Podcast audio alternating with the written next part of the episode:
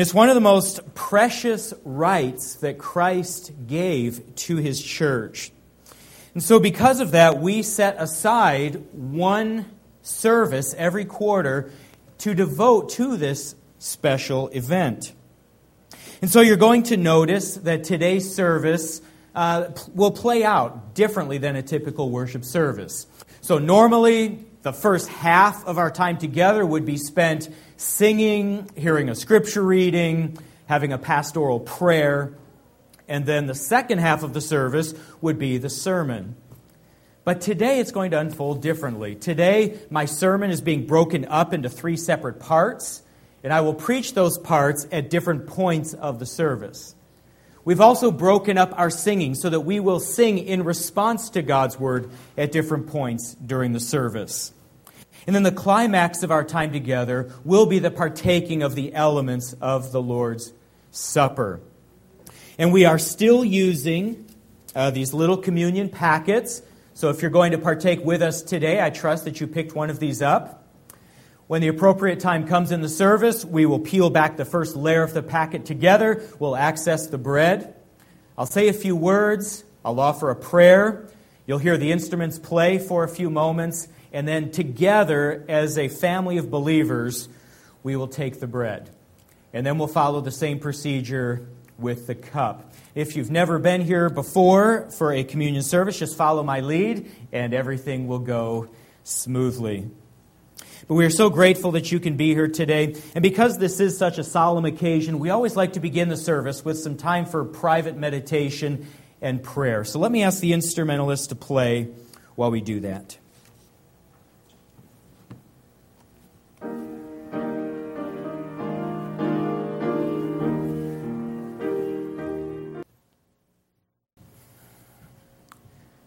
So our text for today is found in 1 Corinthians chapter 11.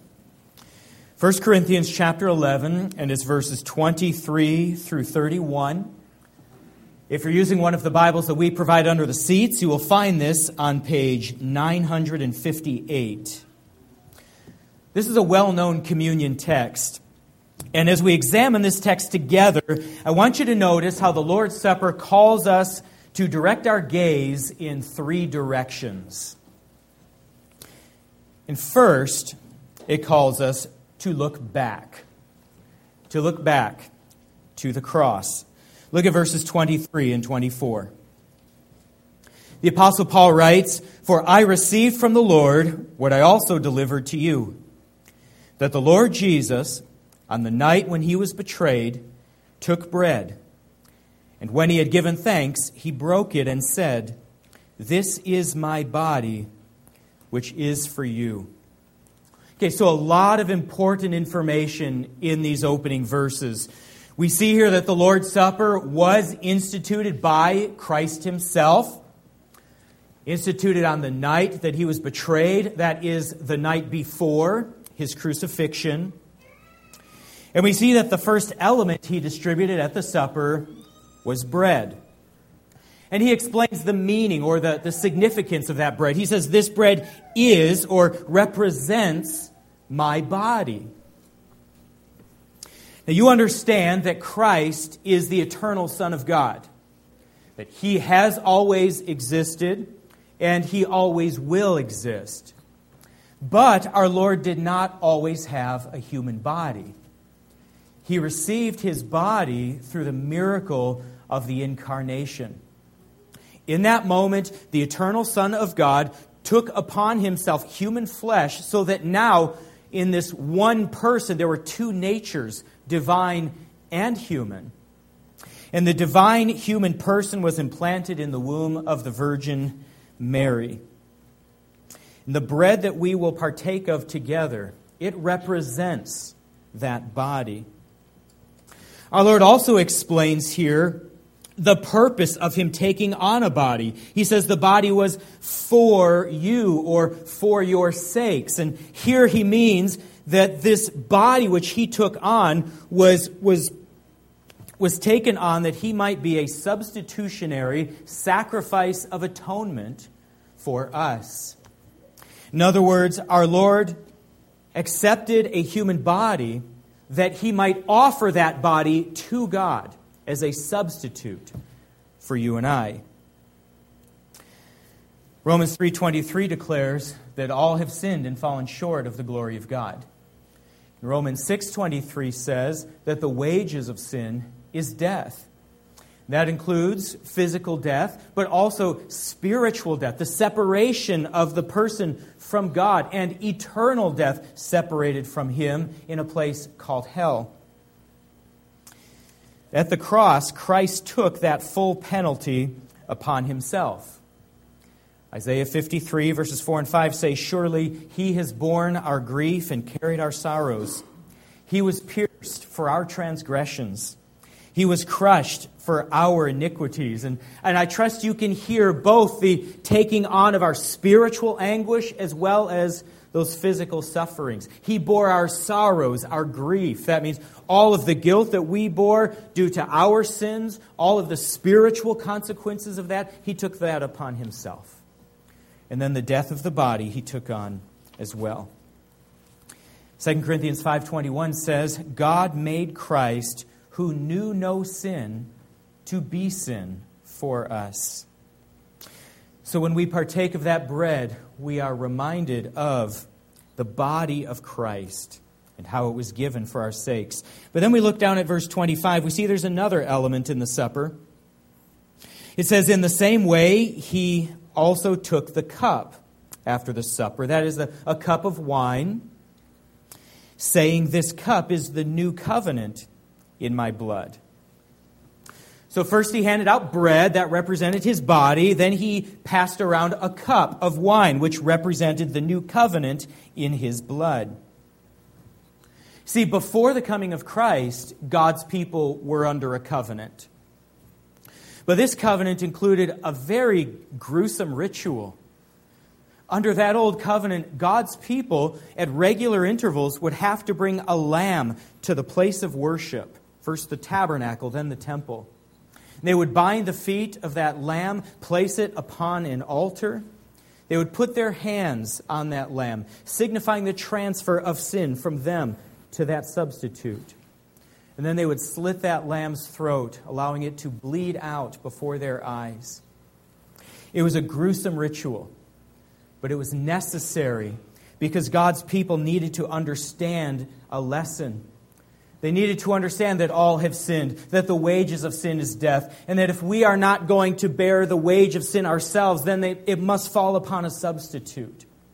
And so, time and time again, under that old covenant, God's people would offer these animal sacrifices, remembering these spiritual lessons, but then it was also a foreshadowing of Christ, of the once and for all sacrifice that he would make. Here in the Lord's Supper, we remember how the broken body and the shed blood of our Lord inaugurated a new covenant.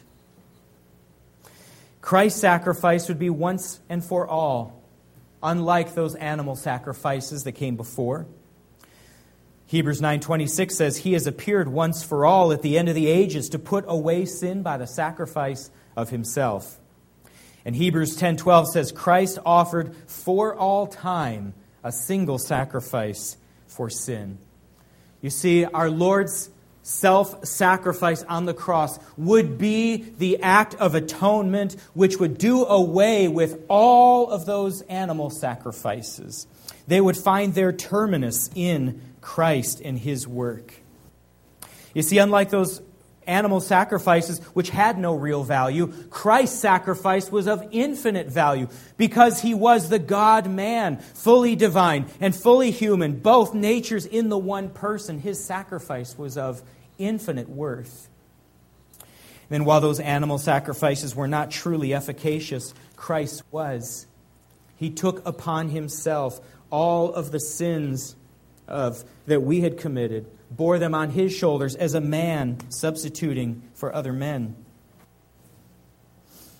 And then he said, verses 24 and 25, Do this in remembrance of me. So we partake of the bread representing his body. We partake from the cup representing his blood and the new covenant ratified by that blood. And we do this to remember our Lord's dying love for us. So the cross was an event that happened in the past, but it's something that we are called to keep in the forefront of our minds in the present. Why must we do this? Well, first, because it fuels our worship. As we see what our Lord did for us, how can we not want to praise Him and glorify Him for it? And second, it strengthens our commitment to Him. As we see that He was willing to go to the cross for us, we see that surely we should be willing to give our lives for Him and His cause. Being reminded of the cross also gives us endurance in our own trials as we see what Christ endured, and he did it gladly for our sakes. We should be willing to endure for his sake. Then finally, it motivates us to war with indwelling sin. As we look at the cross and we see what our sins cost the Son of God, we should now feel a desire to root out every last vestige of it from our lives. How can we be indifferent to sin, seeing what it cost the Son of God? And so we are called to remember our Lord through the partaking of these elements. And friends, let us remember him together now as a family of believers, and let us sing of this together as well.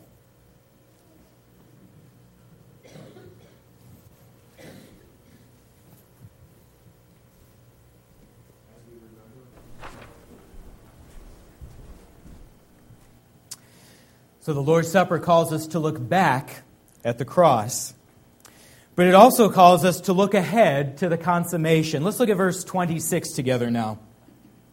This verse reads For as often as you eat this bread and drink the cup, you proclaim the Lord's death until he comes. Now, notice first that the apostle affirms the Lord's Supper is to be a regular observance of the local church. He says, as often as you eat this and drink this.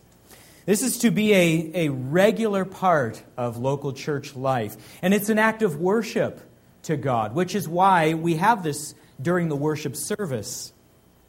But then you'll notice, secondly, through this perpetual observance, we are called to proclaim the Lord's death until he comes. Let's think about that statement for a moment. It's a little curious, isn't it?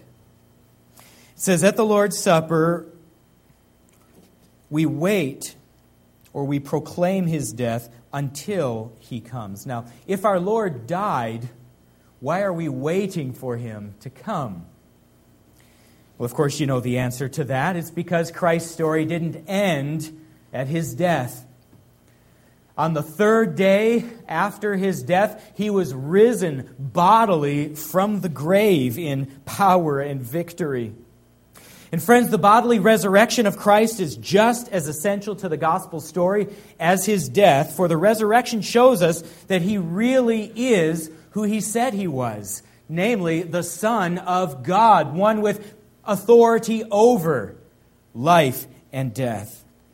It also shows us that his death really did make a full atonement for sin.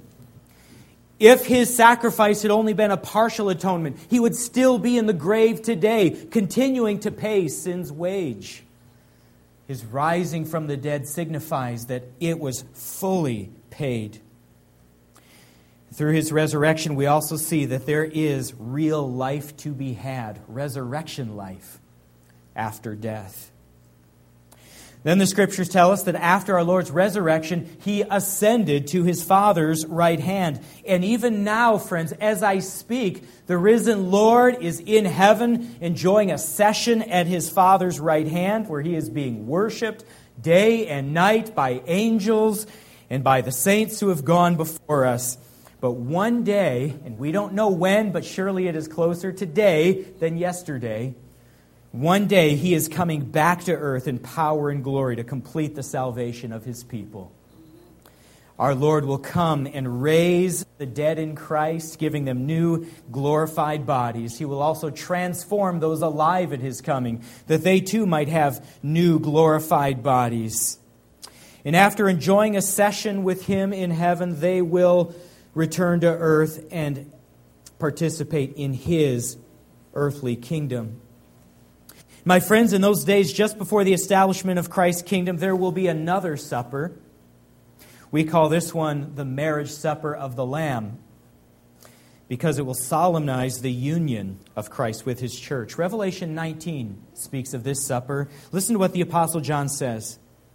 He says, I heard what seemed to be the voice of a great multitude, like the roar of many waters, and like the sound of mighty peals of thunder crying out, Hallelujah, for the Lord our God, the Almighty, reigns.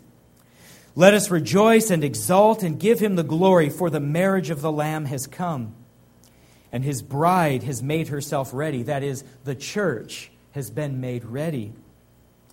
Blessed are those who are invited to the marriage supper of the Lamb. So you see, friends, our Lord died for us, but then he was also risen from the dead, and he ascended to his Father's right hand, and he will come back for us one day.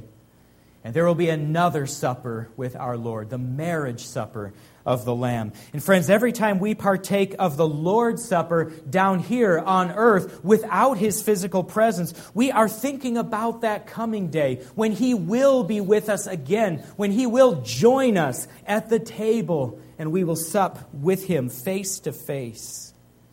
And then we will reign together over His kingdom, our Lord and us as His bride. My friends, let us sing now about that glorious coming day when we shall be with our Lord again, face to face.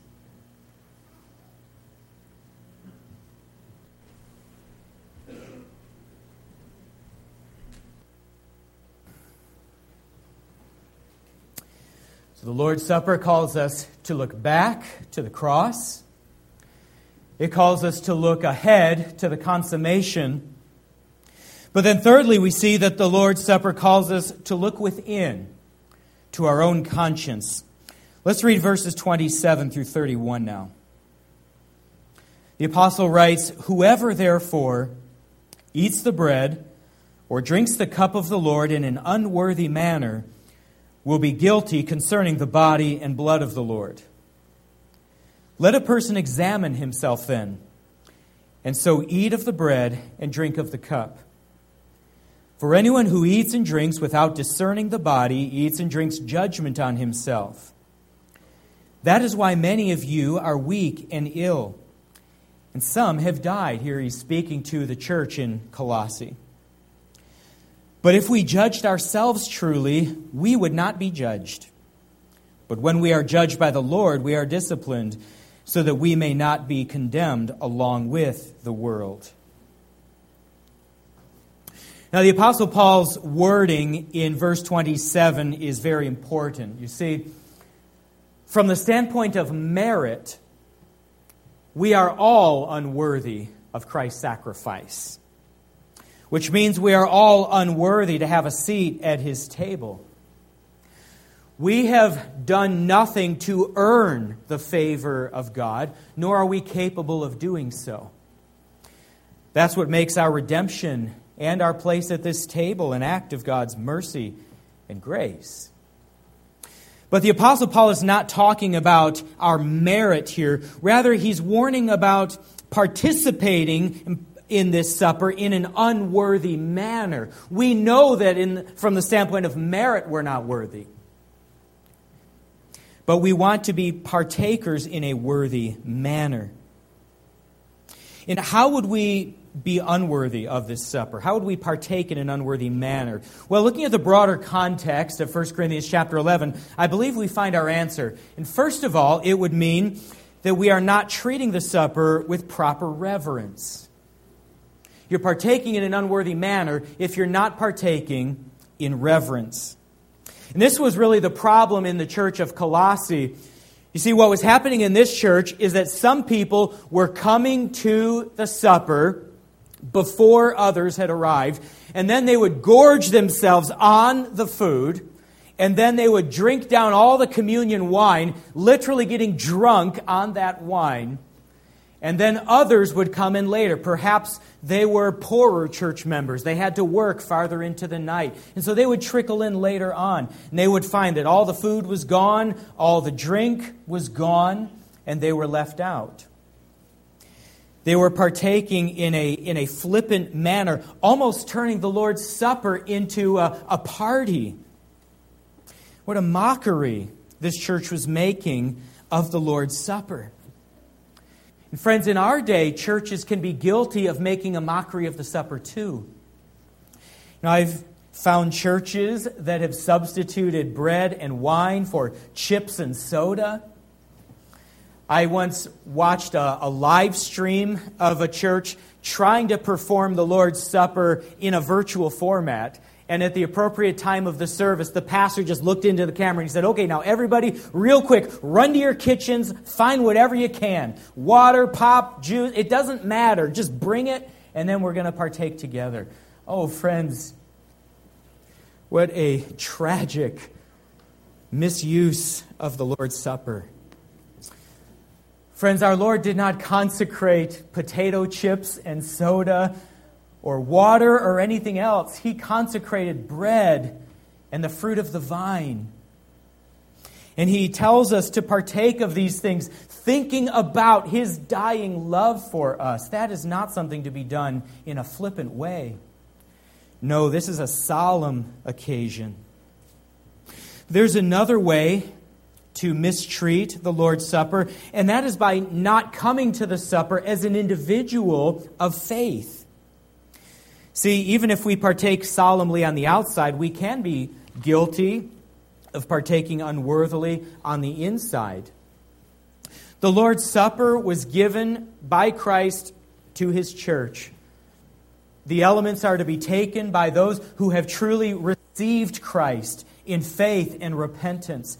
They enjoy a spiritual union with Christ. His Holy Spirit indwells their hearts. They are glad to live under His Lordship as His disciples. They are proud to consider themselves a part of Christ's church. And so, friends, this is why, verses 27 and 28, we are all called upon to examine ourselves. See, we must examine ourselves because no one can discern the state of your heart the way that you can. This is between you and God. We're called to examine ourselves before we partake.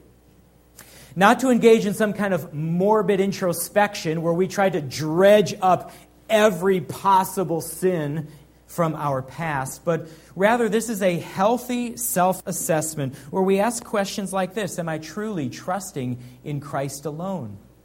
Have I come to Him in faith and repentance?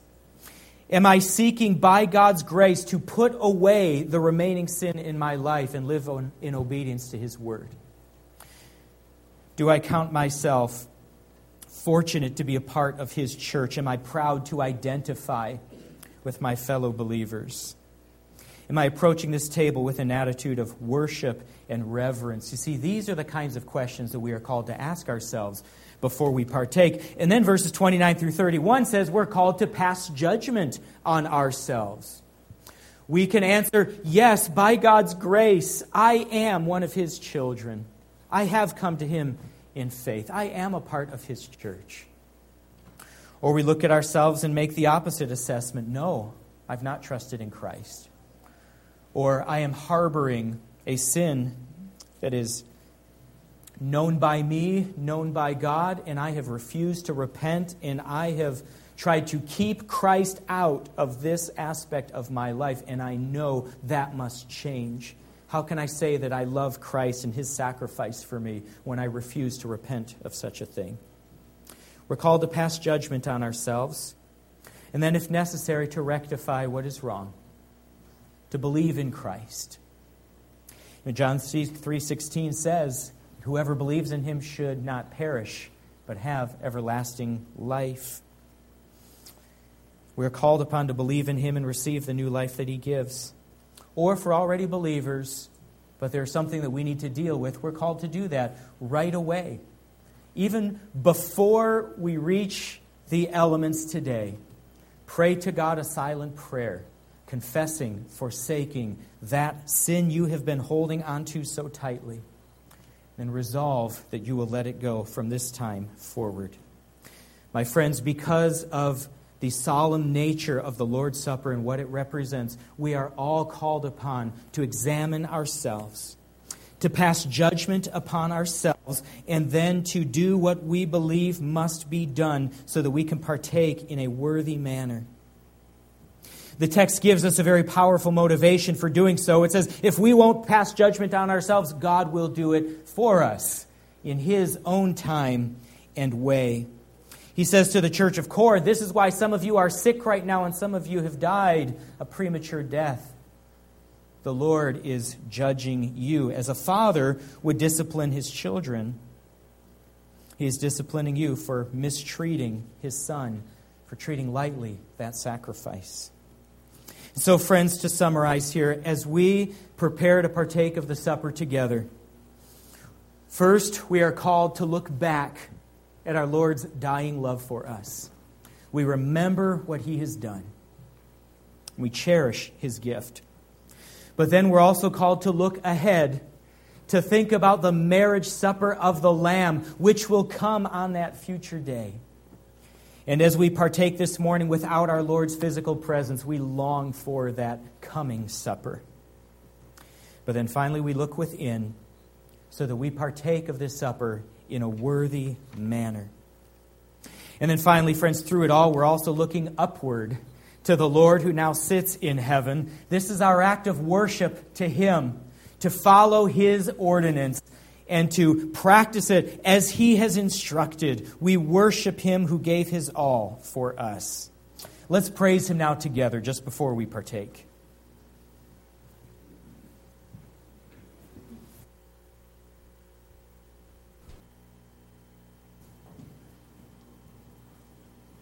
At this time, let's take out our communion packets.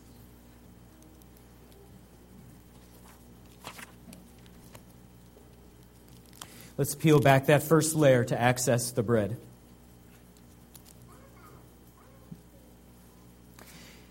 And looking at 1 Corinthians 11 once more, they tell us that on the night in which our Lord was betrayed, he first took the bread, and then he gave thanks.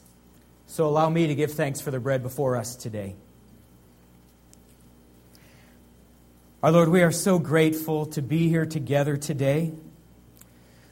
Lord, we thank you for calling us to yourself in salvation and then drawing us together as a family of believers.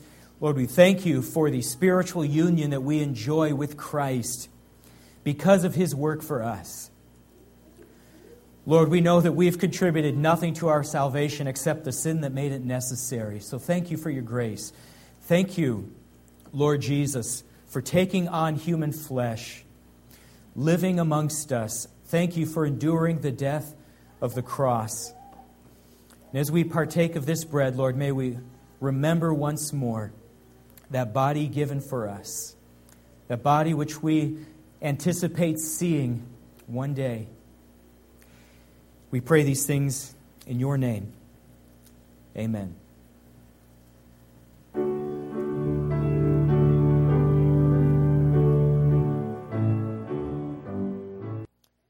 And Jesus broke the bread and said, Take and eat.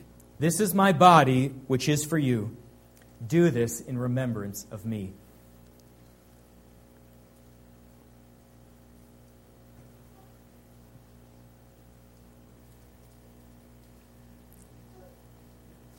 Then the scriptures tell us that in the same way, our Lord took the cup also, and he again gave thanks. So let us peel back that second layer and access the juice that we have to drink. Allow me to play, and the instruments will then, excuse me, allow me to pray. The instruments will play once more, and then we'll partake.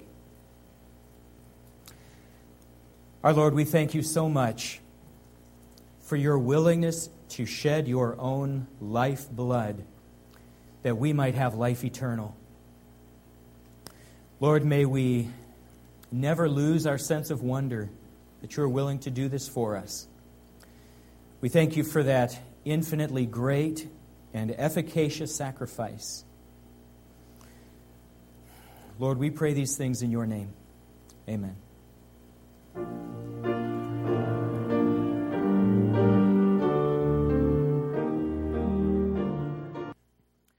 And Jesus lifted the cup and said, This is my blood of the covenant which is poured out for many for the forgiveness of sins.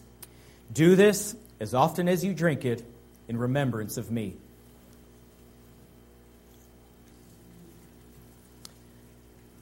And then finally, our Lord said, Truly I say to you, I will not drink again of the fruit of the vine until that day when I drink it anew with you in my Father's kingdom. And to that, all God's people say, Amen. Come, Lord Jesus.